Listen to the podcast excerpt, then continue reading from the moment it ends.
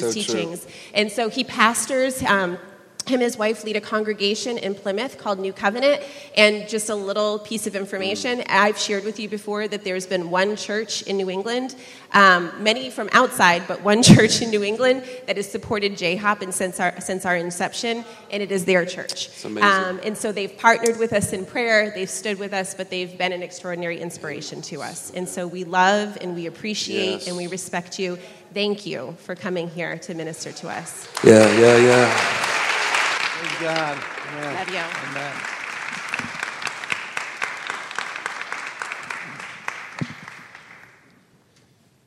That's great. I want you to, to again introduce my wife, Charlene, who's with me today. And um, and today I only have eight hundred pages of notes. I tried to keep it under one thousand. I'm kidding. No, it's great. It's great to be here. I've always uh, enjoyed, uh, you know, sometimes you, you recognize that every church, every ministry, we are connected by God.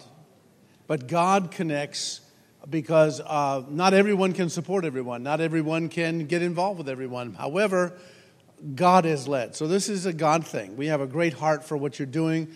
Um, I've had a great heart for Daryl and Bethany for years.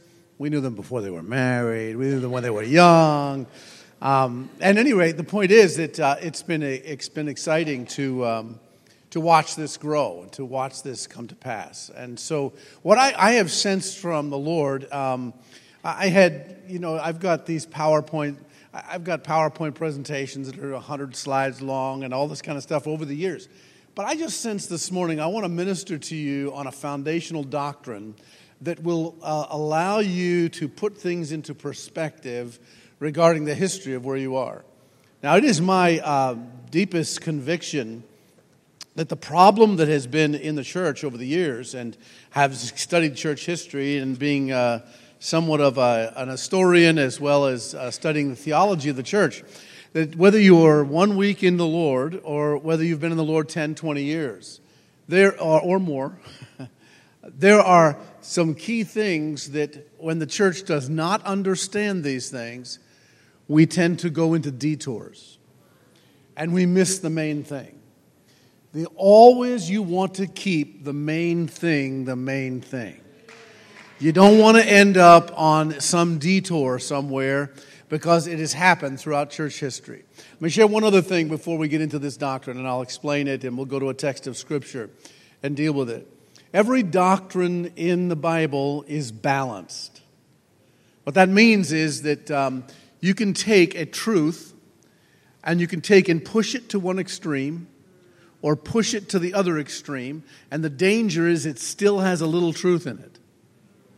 But the problem is when you don't take both together in God, because there's one thing about God, you will never totally figure him out. He designed himself that way. But when you push things to one extreme or another, that's where the church has been in trouble. And I'll explain a few of those from every doctrine. Now, when I say balanced, I don't mean mixed. I'm not talking about compromise. I'm talking about balanced truth. And it's important to recognize that, because when you look in church history, you can see it. You can see the detours that come.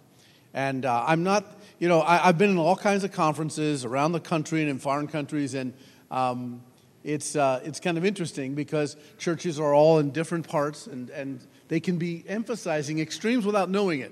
It's not a matter of indicting someone's intention. It's a matter of just saying, Lord, we want to we want to set this in in balance. Now, I want to share with you the doctrine of the providence of God. Now, this is a doctrine that was taught in the church for generations, for centuries. It was recovered during the Great Reformation in the fifteen hundreds and the sixteen hundreds. It dominated the thinking of all those who founded this country. It dominated their thinking to such a degree, it didn't mean they were perfect. It didn't mean they had everything applied. But it, this is the beauty about God's truth. If you incorporate the truth of God in your mind and in your heart, the truth will carry you. In fact, you can be teaching truth that you're not living, and then you'll grow into it. That's the beauty of it. You're not going to be perfect. You're, and we can find fault with anyone. And um, it reminds me of a time I was debating an individual that, um, it was kind of a friendly debate, and we were in front of some Christians, and this individual had said, well, and had named some of the sins in America's history. And they named the sin of slavery, and they named the sin of uh, breaking native covenants that had taken place. They got some of the dates wrong, but that's all right. They were, they were, they were actually, uh, and that's that, that's the problem with me. You know what I mean? My mind's going, ah, you're off by that, but it's still, that's all right. I mean, they named the sin, they named it accurately, and they recognized, hey, these are sins in America's past. And I'm nodding, and I'm saying, "You have yes, that's true. That's a sin in America's past." Well, because there are these sins in America's past, America, the nation, could never have a Christian history. So my response to the individual, I said, "Are you a Christian?" And they said, "Well, yes, I'm a Christian." This was a friendly debate. I said, "Well, what I would like to do is interview your wife for about five minutes." And they said, "Why?" Because I want to know if you have any sins that you have not repented of. Because obviously, if you have any sins, you can't be a Christian. Do you understand that what we do is take things out of balance? I said the issue is not having sin. Every nation has sin because every nation is made of people and we're all sinners.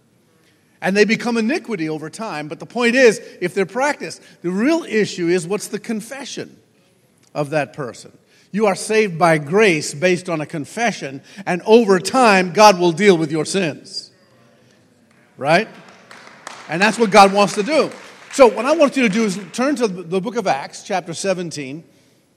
I want to read this passage, and then I want to um, just highlight for you several key points that I um, I want to, you to see, and see clearly that whether you are personally going through anything, this, this applies to you personally. It applies to a family. It can apply to a church. It can apply to a nation. It can apply to a city. All of these things, because that's the beauty of God's truth. So Acts seventeen, and I'm looking at verse twenty-two. Now, to give you just a, a brief introduction of this, Paul the Apostle is here. He is addressing non-Christians who are in a, a place called Mars Hill. Now, Mars Hill was a place in the Middle East where you would debate things. There was a philosophical place. And uh, he has seen, I really love this because uh, I, I really have an affinity, because he has just seen a monument. When there's a monument, my, my wife is driving, she's trying to say, no, don't look at that monument, because we're going to stop and I have to figure out who put it there, what's it there for, and everything else. But the point is, I'm just kind of drawn to plaques, monuments, and historic markers. But here's the, here's the idea. I, I want to ask you this question. This is the context here. What if you had to minister to a generation and a culture that had lost all sense of who God was? What if you were called to a culture that completely has abandoned all of its roots? No longer is anyone looking to God for any meaning. No longer. How would you bring the Christian message to individuals who are turned off by religion, turned off by anything to do with God? In fact, you're in a philosophical rut or a circle that you simply say, anything you believe is good, just add it to anything else. Now, the theological term for this is the people that were in front of him had embraced what we call additive belief. Additive belief simply means that, oh, you believe there are nine gods that live on a certain planet and that and that rotate around each other. And I was, great, that's, that, that's cool, man, that, that's cool. Sounds interesting. Okay, no, I don't believe that. I think there's only four, and he's got the wrong planet. That's okay, man. That's a, why don't you? If, if you're, that's okay. Add the two together. That's okay. Everything is truth, and if you put it all together, we will have soup, and the soup can be called uh, additive truth. Because no matter what happens in your life and in your mind, you keep adding to it. There's nothing that is wrong. Everything is okay and good. Now, life contradicts this, because what happens to us at times is not good. It is evil, but just don't think about that. Just add these things too, that idea of additive. Now, by the way, additive religion was Roman religion at the time of Jesus. It is exactly what was practiced. The Greeks added the worship of man to the whole thing because Greek mythology is attempting to make God in man's image. And so it's we just take everything, all the problems that we have on earth from divorce and to all that kind of stuff, and you just put them in heaven. So now all the gods get divorces, and they're having fights and everything else. After all, makes us feel better if God can't get along. What's he upset with us for? You know, if we kill each other, no big deal. They're trying to up there. But the thing is that you have this idea that um, somehow we just have this additive thing. So how would you ever reach a culture, and we might say this, it's interesting that in America, we've never faced this before because of our history. We are facing a Greek and Roman culture now. The more you study Greece and Rome, you study today's culture. So how would you do it? What Paul the Apostle did brilliantly under the inspiration of the Holy Spirit is he taught them, without them even knowing it, the doctrine of God's providence. And this is the beauty of it. It can draw us in. There are key points that I want to make with this. So that, giving the context, let's listen to just a portion of his message. It says in Acts seventeen twenty-two, "Then Paul stood in the midst of the Areopagus and said, 'Men of Athens, I perceive that in all things you are very religious.'" Now, first of all, they're all like, yeah, yeah, yeah, we are. We're very religious. "For as I was passing through and considering the objects of your worship, I even found an altar with this inscription, 'To the unknown God.'" So there, there's a monument sitting there. To the unknown God. That makes everybody feel good. To the unknown God. And now this is what he says. "Therefore, the one whom you worship without knowing, him I proclaim to you." Now let me continue on because I want you to see this. "God who made the world and everything in it, since he is Lord of heaven and earth, does not dwell in temples made with hands, nor is he worshipped with men's hands, as though he needed anything. Since he gives to all life, breath, and all things. And he has made from one blood every nation of men to dwell on all the face of the earth, and has determined their pre-appointed times and the boundaries of their dwellings, so that they should seek the Lord in the hope that they might grope for him and find him, though he is not far from each one of us. For in him we live and move and have our being, as also some of your own poets have said. For we are also his offspring. Therefore, since we are the offspring of God, we ought not to think that the divine nature is like gold or silver or stone, something shaped by art and man's devising. Truly, these times of ignorance God overlooked, but now commands all men everywhere to repent, because he has appointed a day on which he will judge the world in righteousness by the man whom he has ordained. He has given assurance of this to all by raising him from the dead." Now, of course, some mocked, some received, but here's what I want you to notice. In the beauty of this, the further a culture gets away from God, the more that we need to preach first God as creator before we then press the claims of Christ the Redeemer. See, there's a, there's a powerful lesson in this sermon. Notice he goes through the message, and toward the end, there's a day of judgment, and you need to repent. See, in a Christian culture like this, you could go on a street corner and get on a, a little box and preach repentance from sin. Very important doctrine. I do not believe in a Christless Christianity. I do not believe in just coming to Christ in soup. You do need to repent. And there's no question, there's one Jesus and Christ to whom to come. But I want you to understand there's a progression that is the mercy of God. God is not attempting to reject a culture. He's attempting to bring it in. Therefore, the goal is not to look at how rotten the culture is or people are and then simply repeat it over and over. "Isn't this a tough day to be alive?" "Yes." I, and "isn't it terrible? This is what I heard on the news." "You haven't heard it all. I heard this on the news. Isn't it amazing?" And we've become very cynical, very cynical in the evil that has increased in our culture. We get to the place where we repeat it over and over again. We think, I, I can top whatever you think, because I read conspiracy books. I can tell you it's worse than you can even conceive. I know the people who pulled the strings behind. I don't know them personally, and I hope they don't know me. But the point is that dealing with those things, you can do that. But let me tell you something. In God, the doctrine of God's providence begins with a loving Father. He is the creator of all. I want you to understand that uh, there is a uh, there's a phenomenal progression here. It's important because if you look at the city in which you dwell, the neighborhood and where your church is, and all those things, God, God created. You have to look around and you say, God created the people that made the buildings. God created the individuals and brought them, as this doctrine will go on to say, at the perfect time, in the perfect place to name the street. See, we should never go and just say, oh yeah, what street is that? Okay, let's go down there. You know, street names, places, neighborhoods, they are, they are by God's divine decree. This man is not sovereign, God is sovereign. Therefore, there, there are things that will change our whole perspective.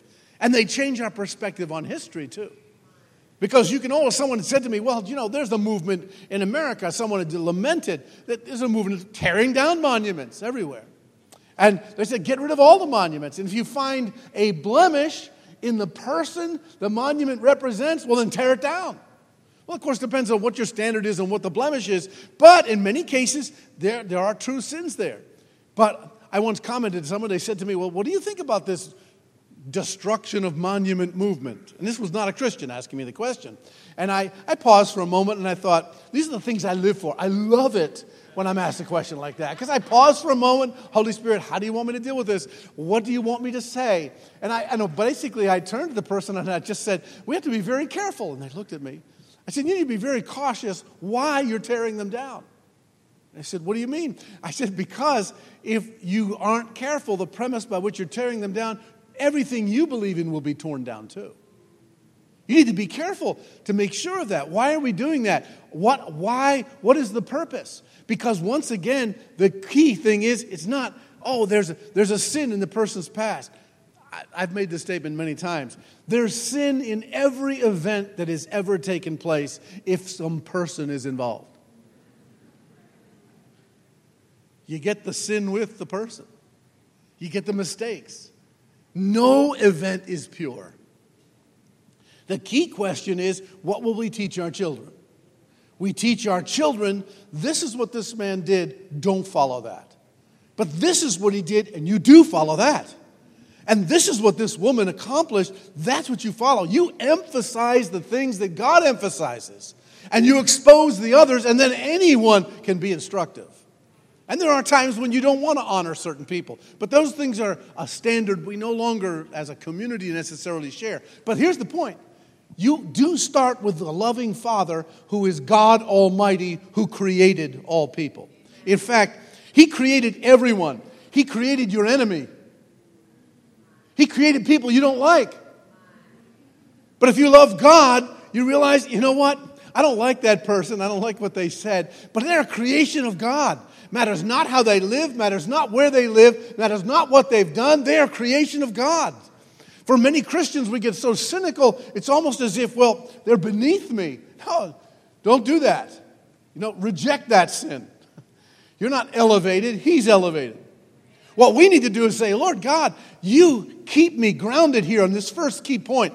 God, you are the creator. Not only that, the moment you embrace creation and God, who God is, think of it this way. I, I, I love this historian, uh, scientist who um, who uh, who does these things, who writes these books.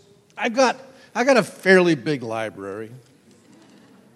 Um, and, but I tell you, some of these some of these individuals are really good. And I'm just going to give you a quick synopsis of, just think of this for a moment, because I got to move quickly on some of these points. But I'll tell you this. Are we end at three? Is it?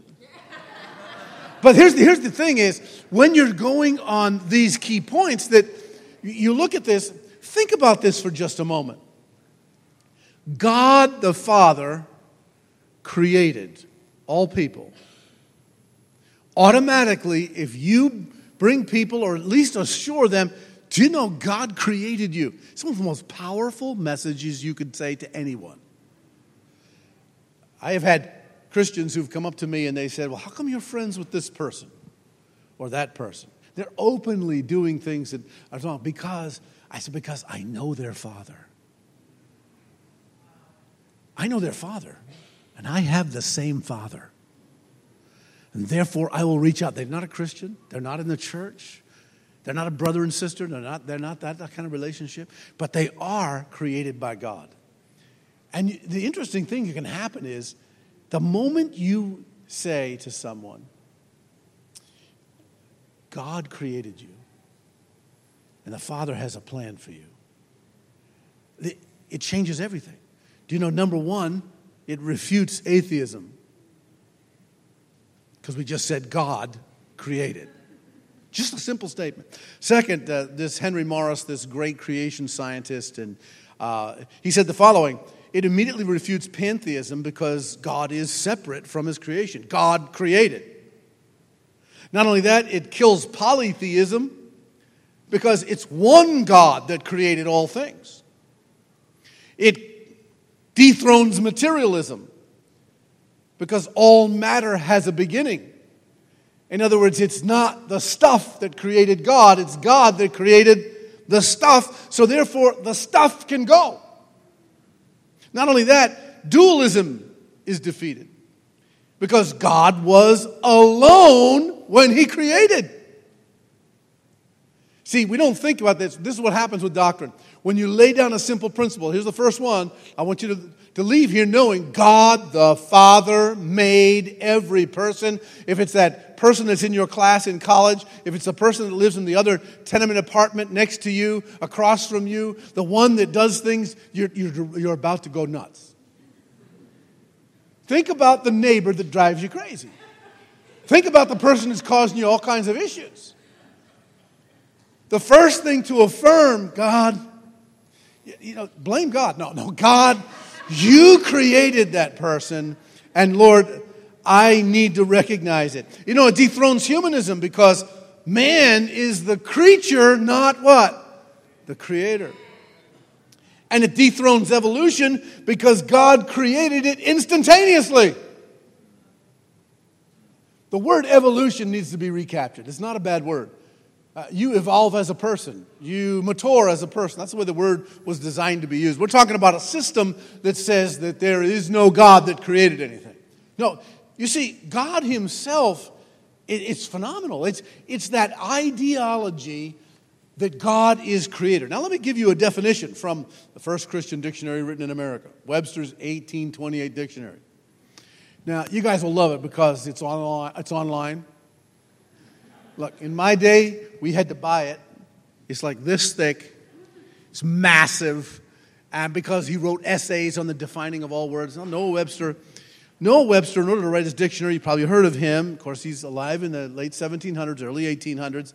Uh, it took him twenty-two years to write the dictionary. He traveled to Europe, and he researched and understood twenty-eight languages. In order to be able to put the dictionary together. And he derives the root of the meaning of words in English down to their root, the Latin, Greek, and Hebrew words in the Bible. So it's a biblical definition. So a lot of times when you look up a word, you're getting a doctrine. This is what he says about providence. Not Providence, Rhode Island now. This is the doctrine of providence that Roger Williams named Providence, Rhode Island after, by the way. Anyway, he said this: it's the care and superintendence which God exercises over his creatures. He that acknowledges a creation and denies a providence involves himself in a palpable contradiction. The same power which caused a thing to exist is now necessary to continue its existence. Some persons admit a general providence but deny a particular providence, not considering that a general providence consists of particulars. Now see, he's preaching a sermon here. But I'm just simply saying to you, it introduces something that's very important for God as creator. First of all, each human being has a common parent, God the Father. Also, we recognize this, that God himself, he said, look, you are in ignorance, worshiping a God you do not know. Let me proclaim to you who he is. You and I need to be, po- be positive and confident enough. Edward Winslow, he was the ambassador of the Pilgrims when they came in sixteen twenty in New England. And one of the things he did was he actually wrote a letter where he repented of something. It's kind of interesting because he said, I came and thought that the natives and the natives that were living in our area were irreligious and were uh, the kind of people who had no interest in any God. I was wrong. They are very religious and they worship the creator of the universe. They don't name him what we name him. And I perceive this. Then this is a powerful point. Now, he was the ambassador. He's the one, Edward Winslow, who learned the language of the natives so they could communicate back and forth. And Edward Winslow said the following, which was a powerful statement. He said, I perceive they worship the same creator, but do not know the Redeemer. Which he goes on later on to say. In other words, they have the same Uh, the, the same creator. They are worshiping creator God. Uh, certainly a whole lot better to reach your neighbor affirming that God created them. God's not against them. Are you with me? He's for you, not against you. It's powerful. It's a powerful statement. Now, I want to introduce this, though, to you to understand. There was another uh, concept that was a derivative of this doctrine. It was very prevalent at the time of our revolution here in America. It was called the Creator-Redeemer distinction. What does that mean? Well, Samuel Adams, father of the American Revolution, who wrote lots of letters, introduced this in a letter in seventeen seventy-two, and it was just recapping what everybody already knew. And he said the following, all people are created by God the Father, and they have rights of life, liberty, and property. And then he goes on, if you are a Christian, you know Christ as the Redeemer who redeemed your soul and is taking you to heaven. But all are under the Creator, Father God. You follow me? It's a distinction because we do not need to. This is what's happened in Christianity. Here's how we've taken things to an extreme. The church has taught, well, since I know Christ the Redeemer and you don't, you are so far behind me, so far beneath me. You are, you. It's an us and them philosophy. It's the idea that somehow there's just this massive chasm. Well, there, of course there is in salvation. But what we don't understand is God the Father is the one who's the creator, who is shedding his love abroad, drawing us to come and introduce the Redeemer.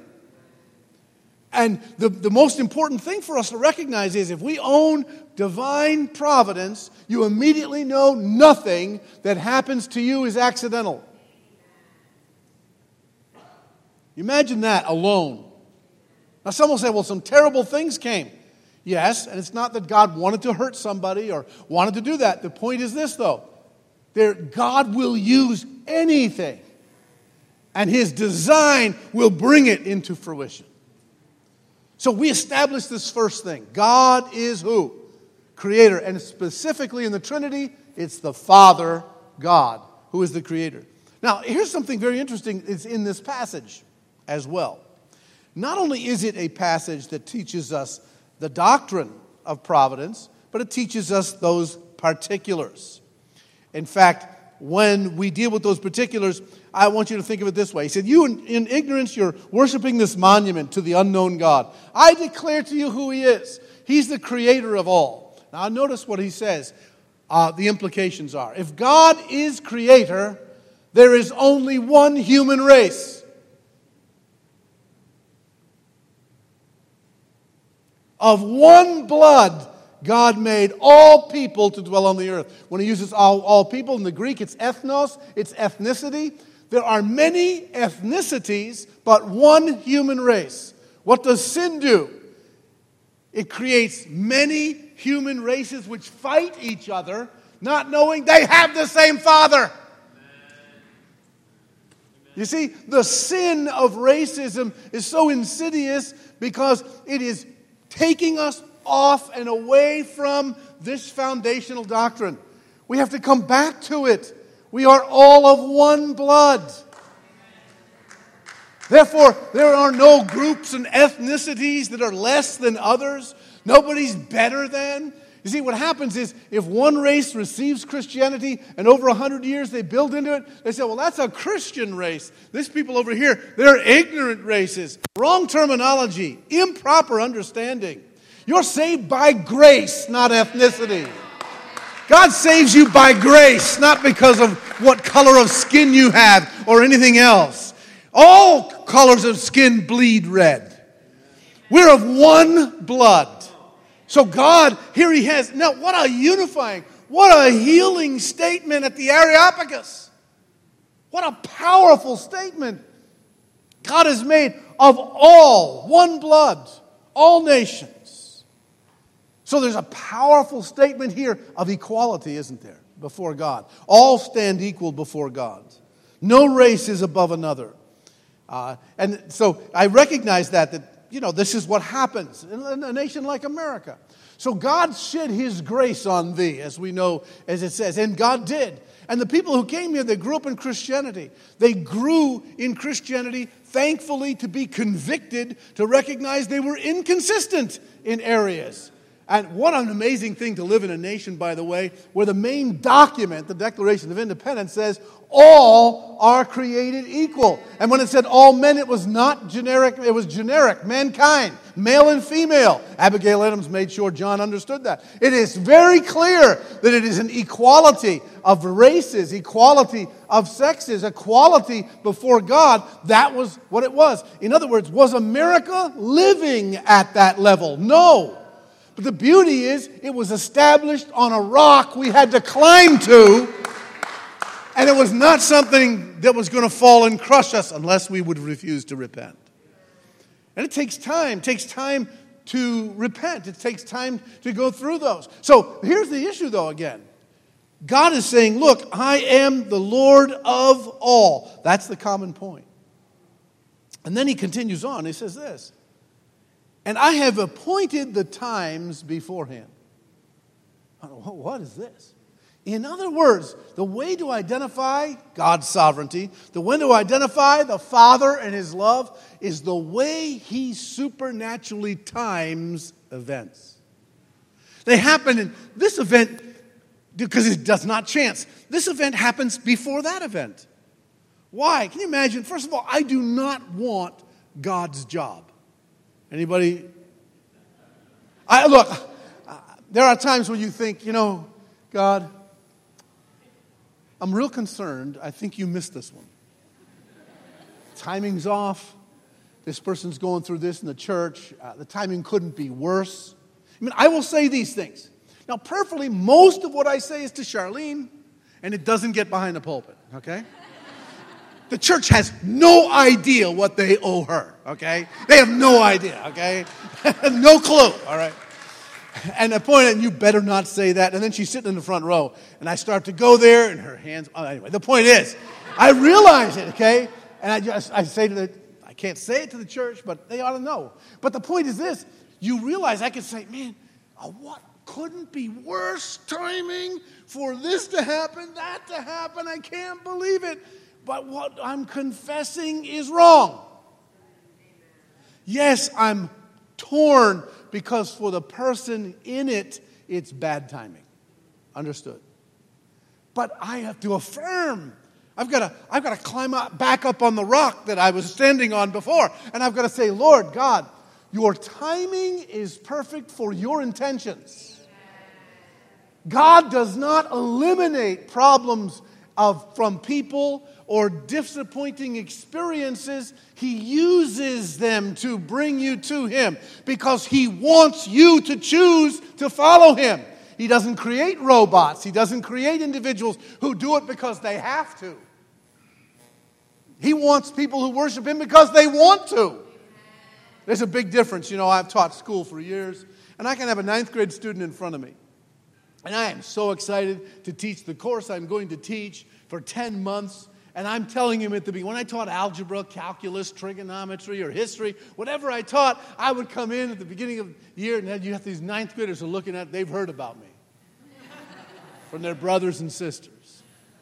And I start off and I say this, algebra is going to be your favorite subject. You are going to love it. You will not be able to sleep at night. Because you are going to get in. You're, after I teach it, you're going to say a negative times a negative is a positive. A, a, a, a, now, One of the reasons I tell them that is because I'm going to teach you the biblical principles in creation that produced algebra. And then you're going to know the reason why. You see, when God subtracts something negative in your life, it's positive. Yeah. And the cross is a plus sign. You want to go to algebra? Yeah, it's exciting. So when every time, so here's the point though. I'd say at the beginning, I remember one student, he raised his hand, he says, Doctor Jaley, that's a great try, but I'm not buying it. Just he had this affinity against algebra. I don't understand it. I said, that's really bad. I'm going to pray that you would repent and, and, and start to love it. But the, here's the point though. You and I recognize that timing is critical. And this is what it says in the verse, that God times all the events in a person's life. He works it out. Imagine, there's sometimes when I think the timing is wrong, and I'm trying to assume God's responsibility. But come on, he's dealing with the timing of everyone that lives in Asia, Europe, North, South America, everybody all throughout history. He's got, that's way beyond my pay grade. I'm not touching that, okay? That's God. He's bringing all those things into fruition. See, you, you might have come here the first Sunday last week or the week before, and you might have thought, oh, man, I, I, I, th- I think I'm going to try this. You had no idea that God was saying, yes, I think you are going to try that. You see? Because the moment you put God as first cause, which is the doctrine of providence, the creation, when you put God as first cause, you are also defining all of our free will. We are secondary causes. Now, I know it, it's very, very humbling to be secondary. I understand that. We all want to be top dog. But there's only one who created everything. And just as Webster had said, issuing the doctrine, if you create it, you're the one who caused it. Therefore, God causes. There are secondary causes. There's my will, too. Now, his is capital W. Mine's little w. I still have one because he wants me to choose. But God has first cause. He was saying through Paul, through this whole crowd, there's God who has timed you, timed your appointed time, who has made you right here, right now to hear this, this moment. You couldn't have orchestrated it if you tried. And if it was all up to you, you never would have been here.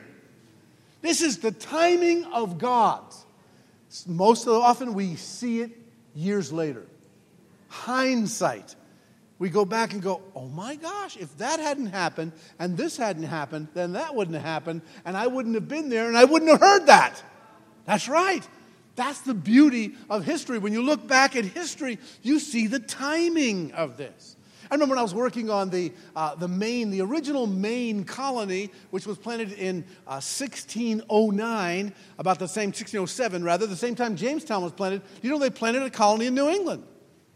And at the same time, it only lasted nine months. They went back, they abandoned it for lots of reasons. And if that had happened, we would have been not the nation we have today.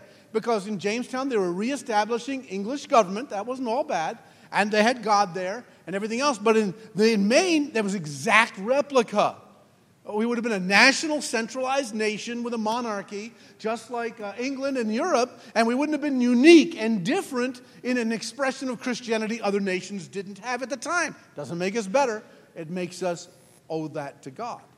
But now, that would have happened. I look back and I say, well, those nine months, it didn't mean God didn't like those people. And, uh, you know, one of the leaders was only twenty-four, found out he had just inherited himself and in today's terms became a millionaire. He got on a boat and sailed back. He said, look, I can live in the wilderness with you. Oh, I just became a millionaire. See ya! Off he goes. The oldest guy with more wisdom, he dies, and all the whole colony starts to implode, and they give up on it. And over in England, they give up on it, and they say, well, we don't know who is ever going to be willing to go to the wilderness of New England and try to live through a winter. Who wants to do that?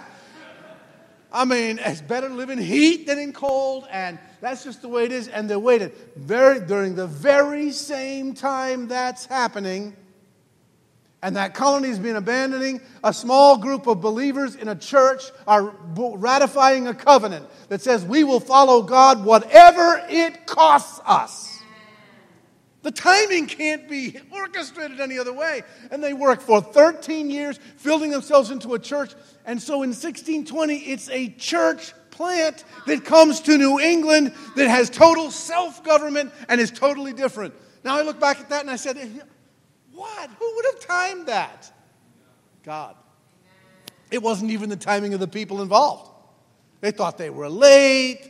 Then they had to leave because the truce of Spain was ending. All those kind of, those are secondary causes. So let me just make this practical. The doctrine of providence in your life is simply this. You get up the next tomorrow morning and say, well, I have to go to work. I have a job. That's a wise idea, to go to work if you have a job. You want to be able to keep the job. So you, you go and you're going to go. You decide what you eat for breakfast. You decide what you're going to have for dinner, who you're going to meet with that time. You have choices and you do all those. Keep in mind that all those choices you have being exercised are secondary causes.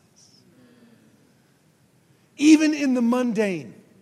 My wife can send me to the supermarket. Please get this. And I know what you're like. She'll say, don't get this, don't get that. And I love cell phones for that reason. I'm in a supermarket. I call up, is this what you really meant? And and I've been laughed at. I've had other ladies that are watching me and they're just laughing. We know what he's doing. He's getting his instructions, okay, on what to get and how to do it. Well, you understand that. You go in and you get those secondary causes. But one thing you have to recognize, in the midst of all those what you consider mundane ideas, I might go to the store, I got lost, I then got there late, I walk in, and I have an instant divine appointment with somebody that if I had been on time, I would have missed. And I realized there's a first cause. There's someone overriding this whole thing. And if I lose sight of that, that God the Father is overriding it, just like this nation was formed, and that those timing of events come in, you realize that God was overseeing this. Not just this nation, God oversees all nations and gives them all kinds of godly histories that they can go back on. So the object of doctrine of providence is the timing of events. There are no accidents in this case. It's not just chance. It's not playing the lottery. It's not, those are, those are chance things. This is God overseeing your life. Why did you meet so-and-so at such a time and not the other time? How come you came on this Sunday and not some other Sunday? You know, you might have come on this Sunday, expected one thing, and you got a tall guy from down in Plymouth. And you didn't get what you thought you were getting. And even if you don't like it, it's God's timing. I'm just saying, all right? So I recognize it's secondary and primary. But then let's go a step further. God, the creator now, creates all these things. He is the creator of all things. He's the Father who created all people. He times their lives. He doesn't just time their lives. He oversees the places where they go. The Bible even says here that God preordained coastlines for nations, boundaries for nations. We have interludes where boundaries can set up. One of the worst things that ever happened after World War Two in this nation was when the people got together after World War Two, in order to overpunish Germany, what they ended up doing was rewriting native boundaries of countries in Europe. They said, now you are no longer in this country. So imagine living somewhere where your heritage goes back four, five hundred years for family ties, and now you're just told from the top, uproot, you've got to move, you've got to move over to this part of the nation, you no longer live in this nation, we're just rearranging the boundaries. Now that's man's attempt to destroy boundaries, but ultimately, God wins. Ultimately, there are boundaries of nations that may end up changing according to his plan. But the key thing, it won't be changed by some group of people at some uh, uh, area that just want to rule the world. We're talking about individual uh, lives here. God has placed you in a place. Now, this is what I mean. Practically, it's this. You don't live wherever you live right now on the street you live on by accident. You might say, well, you don't understand. I never wanted to live there. You have no idea how much I tried not to live here. I said, but you live there. And all the effort you want God's involved in it. And you might move next month. But God is overseeing it. See, if you recognize this, the street you live in on is His providence, all of a sudden it takes on new meaning. It's not just, yeah, I just happen to live here, and now I got to get along with people. No, you live there because of God's design. Begin to own that. What is the street name? You might think, this is just an idiosyncrasy I have as a personality. It's true, I have it. But I, I want to know where that sign came. Where, where did that word come from? How come this is called what it's called? Why? Why is this? Of course, Cambridge itself is called Cambridge after Cambridge University in England. Well, it's important to kind of know. It was a place of study. It was a place to study God's word and to see how His word relates to every area of life. So you're in the right place. You know, you can say, well, gee, how about this or or that place or or the other? Yes, Boston. Think of it. Boston itself is a city set on a hill. That's the reason is, is because the pastor, John Winthrop, who was on the board, he was actually became the governor, but he was appointed on the whole expedition by a pastor who in history books was called the father of Massachusetts until the nineteen twenties and thirties. His name was Pastor John White. And Pastor John White is the one who sent John Winthrop over here. And so he's the one who wrote the covenant for Boston. And you know the key to the whole covenant for Boston is that we would be so exercised in our following of Christ that we would be an example to all those who don't know Him and win them to Christ. That your example, your character would win people to Christ. The fact that you show up on time, the fact that you have integrity in your job, those are the things that would win people to Christ. They're going to come to you and say, why do you work with a smile? You have the same boss I have. And we don't smile. We're trying to figure out how to get rid of them. And you smile. And you say, because I serve Father God, who orchestrated the whole thing so that I would be here. And He's your Father too, by the way. And He loves you also. And He has a plan for you. I don't ultimately work for that boss. God has me here right now, and I want to bless him. You want to bless him? Yes. I'm here to bless whoever provided me this job. I want to bless them in such a way. I want the business to succeed. I want him to succeed. I want his family to be whole and well. I want all those things to be there. And if there's anything I can do to help it, that's what I'm doing. That's a secondary cause getting in line with the primary cause. We call that doing God's will. And by the way, there's a kind of derivative that comes along with that. You get to fireproof your job. Look, if I'm a boss and I got to downsize, and there's a smiling employee that always is telling me, bless you, I hope you'll get wealthy by anything that I could do to help you, I, you're the last person I'm firing. I got the other person that's, I want longer breaks, more vacation, higher pay, but to do less work. Well, who am I going to keep? I'm going to keep the happy, smiling employee that keeps talking about first and secondary causes. I have no idea what he's talking about. But I know this, man. They smile and they bless me. Because that's what God does. That's how He works. All places that people dwell. There's, a, there's some aspect of intersection. Now, let me say this. When we say, I all of a sudden realize there's a purpose for why we dwell here. There's a purpose why you are in this building right now. As a church. There's a purpose why you're on this street right now. I know you guys tend to be mobile. Because I've followed you.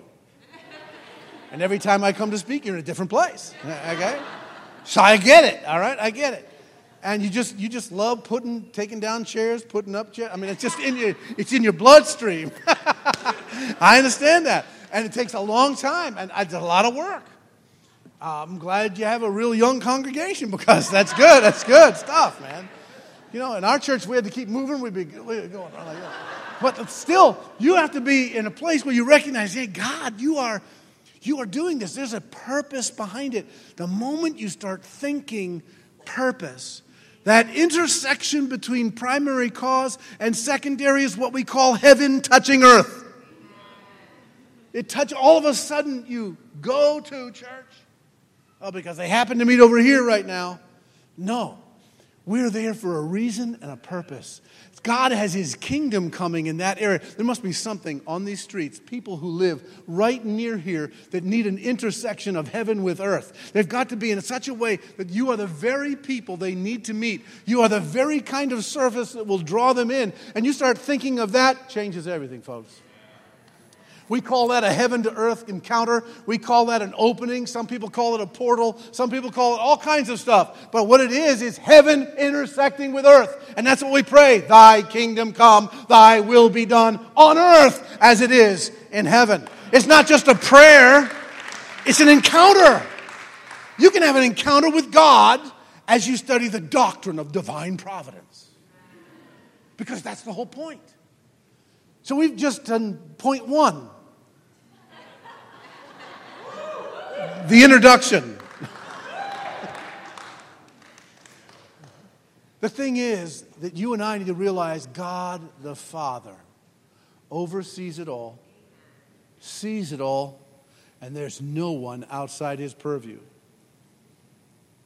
And God the Father created all people.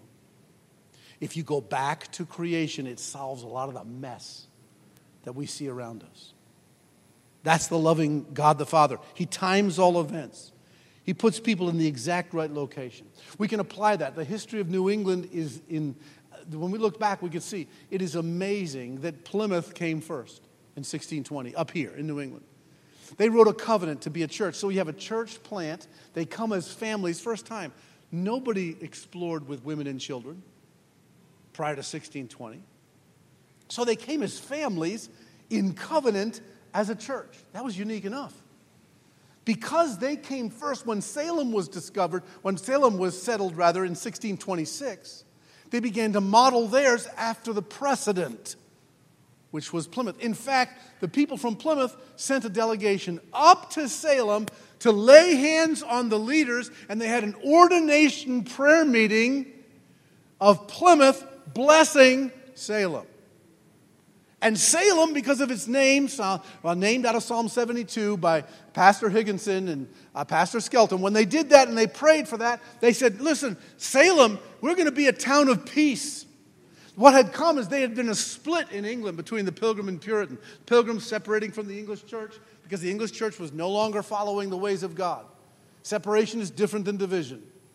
If you have to separate, you do it with love and kindness, and God God goes both ways. You both want to follow God. You want that. That's, that's just expansion of the kingdom. Division causes discord and all kinds of problems. But the point is, you had Salem, and then you have Boston. When John Winthrop got here, and we're talking a big crew here, seventeen ships, one thousand people. But it's different than Plymouth. In Plymouth, the women and children got right off the boat as soon as a small hut was made where they could live in. They had to live on board the Mayflower. Yeah, two-month voyage plus two to three more months living on a stinky ship like that before they could even go on land. So they finally came. When, the, when Winthrop came, he had upper echelon, very wealthy ladies who said to their husbands, I'm going to stay on board until you build me a house like the one we left in England. And many of them died on board the ship. They didn't come with the same... But they came with something Plymouth didn't have and Salem didn't have. They came with numbers. They came with uh, an ability to do things that, that Pilgrims couldn't do.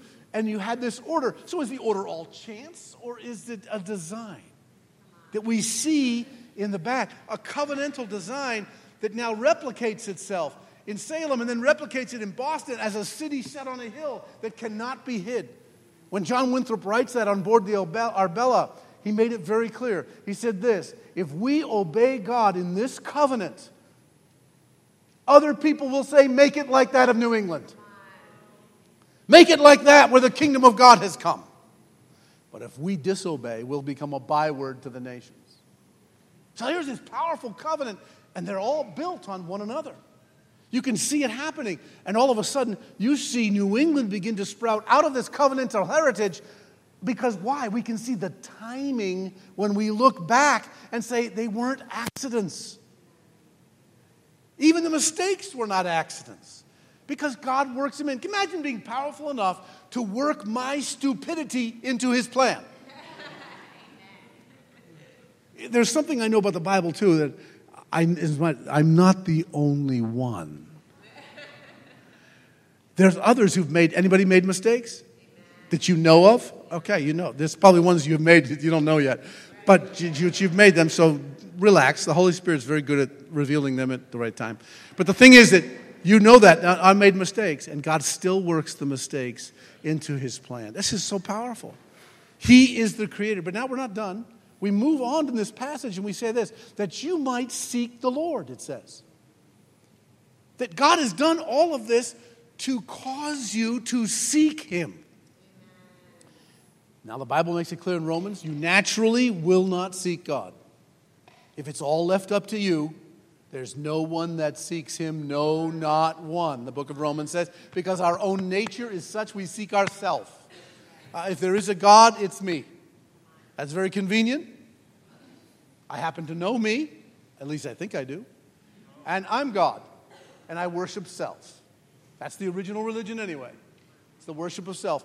Now, if I can get my mind off of myself, though, and I recognize this, God then turns me through the timing of events, through his causes, secondary and primary, through the fact that I come to understand I'm made by God. All of a sudden, if I'm made by God, if he timed these events, and I'm in the place that he knows where I am, I may as well seek him. And therefore, that we might happily seek after him from all nations and kindreds and tribes. That we might, that's the power of the Holy Spirit. The Holy Spirit, you have God the Father, created all things. Everyone is equal before him. Now, the Holy Spirit moves and says, I am going to work in your heart to seek God. To seek him. That you might find him, because he's not very far from you. He's your creator. He's Father God. He's right here. So you come and seek him. This is what happened with the interaction of those who truly followed Christ. Now, there were those who made all kinds of mistakes.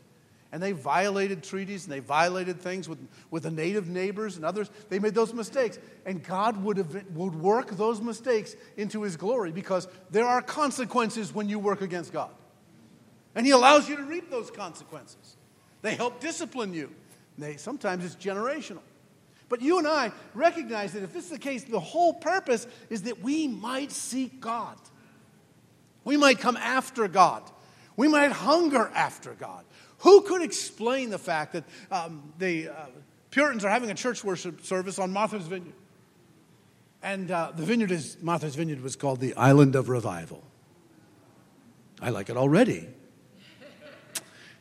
And you can go around Martha's Vineyard and stop in the key places and just see pillar after pillar to revival on that island.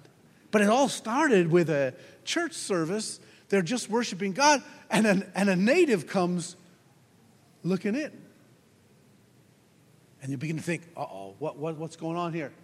He comes, he starts to seek God. Later, once he learns English and they learn the, uh, the, the tongue of the native, they begin to compare notes. And he said, looking back, that he said, there was something in my heart that moved me to that meeting. Come on, folks. It's, you happen to be here at this time, in this place. I live down the road and you are here.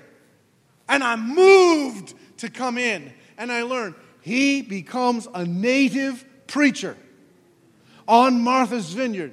And he stands on a boulder and he starts to preach where the rock used to be for sacrifice. He now preaches, there was one sacrifice for you. His name is Christ Jesus.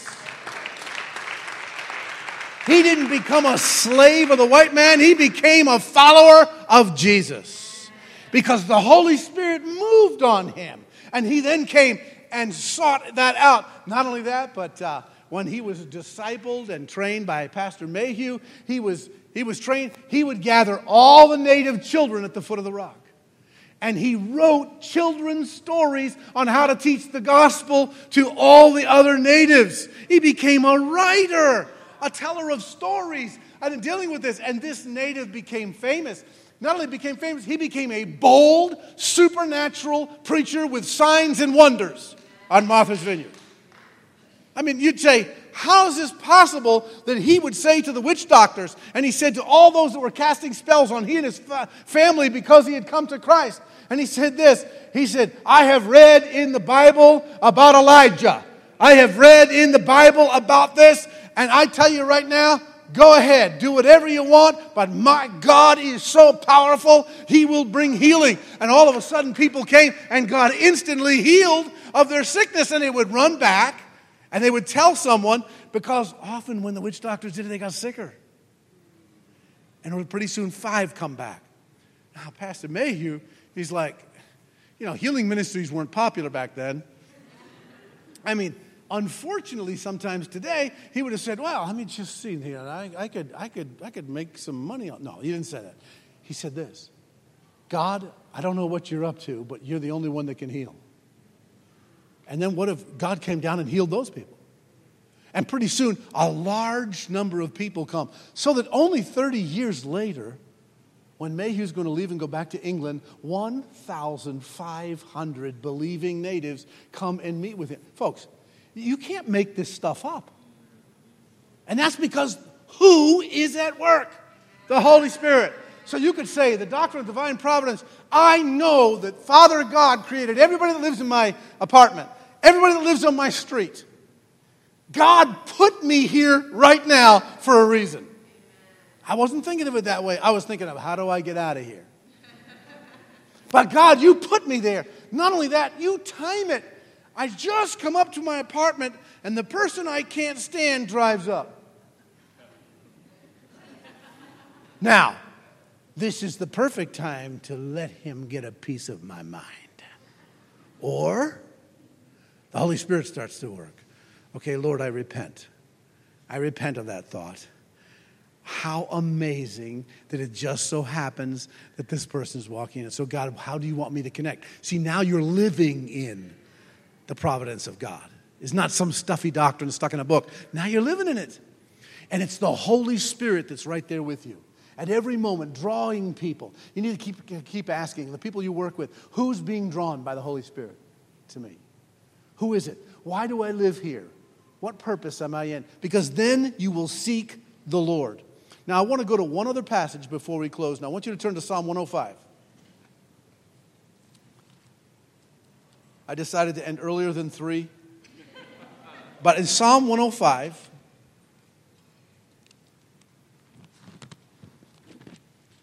I want you to see something that we could illustrate, especially here in New England, but we can illustrate it a lot of places once we know the history. Here's how God works. So how do people seek the Lord? What, what is this now? What is the, this, the um, Holy Spirit is moving with people to do this. And this is called the pattern. Psalm one oh five is not the only place in the Bible where this is given. But this is a good, succinct description of the pattern of how God uses covenant. So I want you to look at Psalm one oh five and look at... Um, Verse three, glory in his holy name. Let the hearts of those rejoice who seek the Lord. Seek the Lord and his strength.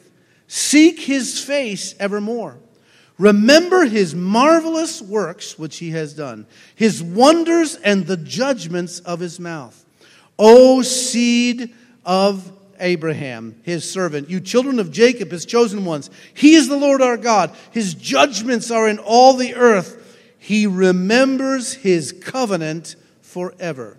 The word which he commanded for a thousand generations. The covenant which he made with Abraham, his oath with Isaac, and confirmed it with Jacob for a statute or a law. Now, now let's, let's think of this. Here's what he says. Those who are seeking God, when you seek the Lord, understand, remember that as you are seeking God, God has had people before you seeking him as well. And how do you seek God? This is not the, the, whatever you want God to be like, God will become that to you. He will identify with you, but it's done by covenant.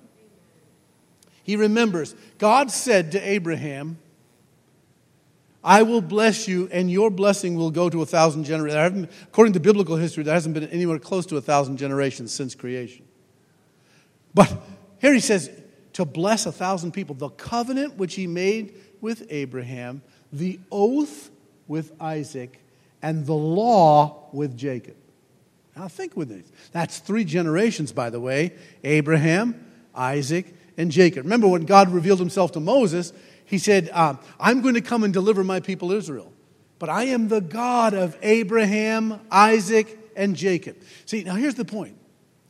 We must own a multi-generational view, a continuity of the generations. The way we own this doctrine is the only way you'll make sense of history, you have to go back. What's been done before? Oh, you know what? That wasn't done right. Well, why did you learn that that wasn't done right? So you can do it in a different way and correct it. Instead of lamenting over the sins of the past, we have to know them. Don't get me wrong. Had they have to be exposed, then we would say, God, I repent of that, and God, I don't want to do that. I want to do it differently. A multi-generational view. Now, folks, I, I look at this and I say, oh, I'm a multi, this is multi-generational. For some of you, I could be your grandfather. There could be three generations in this room if we mark it out by time. That's good. That's great. And we have to realize this. That's the power of this. You need to think back and say, who are the leaders that brought us to this point? Not only do you honor them, but you say, what is it that they have brought to this point? Where are we in this situation? And where are we going? See, folks like me, I look back and I say, I can name my mentors. I can name the people who brought me to a place where I am today. And here's the way the pattern goes. Now, let me just tell you, I understand political activism. I understand wanting to get laws changed. My concern is this. The concern is if it's not changed covenantally, it'll be rechanged quickly. Now, that doesn't mean don't stand for righteousness, and doesn't, but prayer is critical. Now, here's what I mean.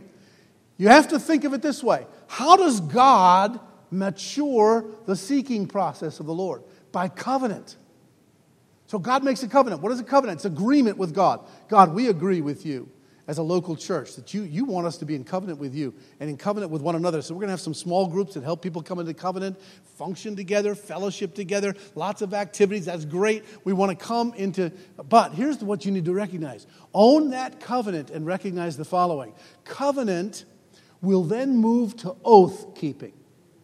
Oath is a promise. Think of it this way. Okay, here's Abraham and he's going up the mountain to sacrifice his son Isaac. They make a covenant at the bottom. Now, the way you make a covenant, so Daryl, come on up. I'll show you how to, the Hebrew, the Jewish way of making a covenant would be this. So if you turn this and you face, you hit my elbow, I no, like this, so I'm going to, this is it. Okay, now look at this. See this? This shaking of the hand was called a weak covenant. Why is this strong? Because if we're grasping like this, it's going to be tougher to knock us down. You, well, you with me? Something like this or like this? No, no, no. That's not going to make it. Okay? And I know you have all these kind of things you do. You know what I mean? You can. Okay, yeah, yeah, yeah. Okay, but if we get in here, understand, this is an oath. You follow me? A covenant may be God. You should give the covenant. Now, I'm going to support you. I'm going to minister with you. And you have my word. If God, if God's going to lead me elsewhere, I promise I'm going to communicate and not just walk out the back door. I've been around a long time, okay? So you, you go, hey, this is an oath. That's more powerful than just stating a covenant, isn't it? All right? Now, so that there's, if that's the case, if there's an oath taken with this, that's generational. It, generationally, there's an oath. And then the laws get changed when enough people in the oath so that they're changed voluntarily and not enforced on people. The law becomes the confirmation of what God is already doing. That's what we're praying for, folks. We're not just praying to get statutes changed just to change short term. Are you with me? If you're thinking kingdom, I want the laws to change where the people see the value of changing those laws. And they see it because they see people who worked as oath-keeping one to another and have kept that promise and loyalty. Not promise, I'll never go, I, I'll stay here. It's not an oath to Daryl and Bethany. It's an oath to God. And then to say, in order to walk up and raise raised up in covenant, we're going to communicate, we're going to discuss, we're going to work things out. We're not just going to run when the fire gets hot. And we're not just coming because, hey, we're great. Look, I'm, I have people, they can come to our church and they say, oh, pastor, this is, my wife and I have ways we talk about this. Oh, pastor, that's such a powerful word you just preached. This is so awesome. There's no church like your church in all of New England. It's absolutely amazing. The more they keep going on, the more I'm saying, I've heard this before. You do not need to pour accolades on it. Just make an oath. Walk in that word. Communicate. Comment. And sometimes it will take generations. Are you with me? So now you folks, you're here. You're excited. I mean, a lot of you are in your twenties. Oh, I remember the twenties. No, not nineteen twenties. Do not look at me like that. But I remember when I was in my twenties and everything else, I did not often look behind me. But I tell you right now, look behind you. There are ten-year-olds, fourteen-year-olds, sixteen-year-olds watching everything you do. And you need to say, this is not just going to be one generation. This is not just going to be one splash. This is not just going to be one massive hit in our lifetime, praise God. No, I am moving forward with the kingdom so that after I'm gone in the stands, I'm cheering on those coming behind me. The kingdom is bigger than just living here. Man, that becomes powerful. And that's exactly what this verse refers to. You'll happily seek the Lord while he may be found. And then we bring you to the third person of the Trinity. Christ, the Redeemer, the one who says repent. And then you get loyal to the Redeemer of your life and your soul. But what this is, is praying into reaching a culture that is far from God.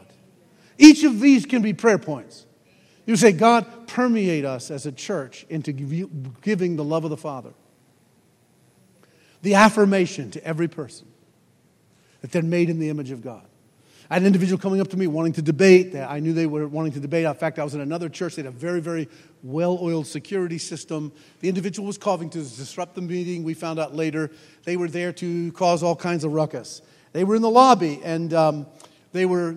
And and so the security team was moving me to the other part. I saw, I got a glimpse of the individual. He's, he's about he's about six foot four. I'm six foot five. And he was standing in there, and you could tell he was being a little bit restrained. And I said to the person, no, I want to go talk to him. And because the security team was basically just going to take me out the other way. So I went over to him. I looked him in the eyes. And then he's, he realized, I don't even know if he really knew who I was. But then, of course, he figured it out pretty quickly because the two guys that were next to me. And, and he said this. He says, how come you want to take away rights from people? I said, I don't want to take away any rights. You have the same Father God I do. I, I, I knew I had like ten seconds to look him in the eyes. You have the same uh, Father who loves you, the same Father that drew me out. And you could just see the resistance start to melt. The anger, because you and I are going to be sent out as healers into a culture that has immediately said, because we don't agree with certain things that other people do, that we hate them. It's immediate. Oh, you must hate them. No, you have the same God, the Father. He times all events. He knows exactly where you live. He knows right where your church is at. And we say, God, bring us to seek you, to make an oath that this is going to go on generationally. We're not here for us. We're here for the kingdom. And as a result, many people are going to meet Christ, the Redeemer. Amen? God bless you.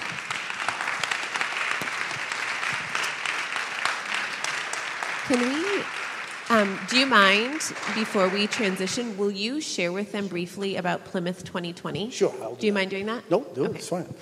So we are attempting to also have next year's the four hundredth anniversary of the Pilgrim's arrival.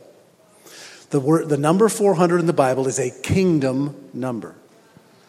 And you'll see the patterns of ten generations in the scriptures that um, are very clear with that. So we believe there's a cataclysmic opportunity for us to reclaim why the Pilgrims came.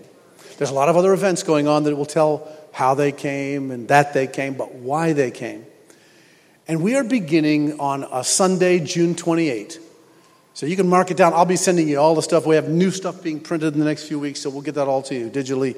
And you can, but June twenty-eighth, we know the dates. Sunday, June twenty-eighth, in the midst of a massive maritime festival right in Plymouth, we are going to reenact a Pilgrim church service. right on the waterfront. I'm going to actually preach, re-preach a sermon written by John Robinson, their pastor. And we'll do it in costume. We're going to sing the same songs. We're going to do an actual worship service so people can have a glimpse. This is who the Pilgrims were. And then, five o'clock that afternoon, Sunday, June twenty-eighth, we are intending to have a massive youth rally around Forefathers Monument. We've invited Marshall Foster, Kirk Cameron from the movie Monumental, but what would, and whoever ends up coming, that's fine, but here's what we're doing. This is a youth rally. There's a worship worship bands that are coming, and we are surrounding. We'd love to have five thousand young people around that monument. That's an assignment for you guys. You know, uh, we'll work all that out, you know what I mean, and get you in. Then the next two days we have tours. People can take of Plymouth. We have a, um, in Memorial Hall, we're going to have a drama and whatnot. And Tuesday, some more tours, seminars. We have some of the best historians from the nation coming in. And all around town and a couple of places you can go and you can learn more. And then we're going to see a reenactment of the landing of the Pilgrims on Tuesday afternoon, night, during that time before it gets too dark. And be able to reenact it all with this idea. We want to tell it just in the words of the Pilgrims. And we want to do it in such a way that they tell their story. And their story was simple. God brought us to these shores. We formed a covenant. We lived by that covenant. And our children began to grow up with that covenant. And the kingdom of God came. In fact, this is why they came. Someone asked me succinctly, they said, why did the Pilgrims come? They said it this, a great inward zeal we had to lay some good foundation for the propagating and advancing of the gospel of the kingdom of Christ into these remote parts of the world, though we will be as stepping stones unto others for the performing of so great a work. Imagine, they knew they were stepping stones for future generations. We want to look back and say they could never have conceived of the religious liberty that was founded in this nation. They couldn't have conceived of what would happen. So let's go back to a snapshot in time. And we have individuals coming, folks, that are going to share why the Pilgrim story has inspired them from various races and various nations. We have a Nigerian pastor who's going to be there and say, why do I, visiting in the face of, and ministering in the face of Boko Haram, why do I believe the Pilgrim story has inspired our church? You could go on and on because it's going to be something you need to be there. But the rally, Forefathers Monument, five o'clock, we'll look to see you there. I'll see you before then, I'm sure. All right? Praise God.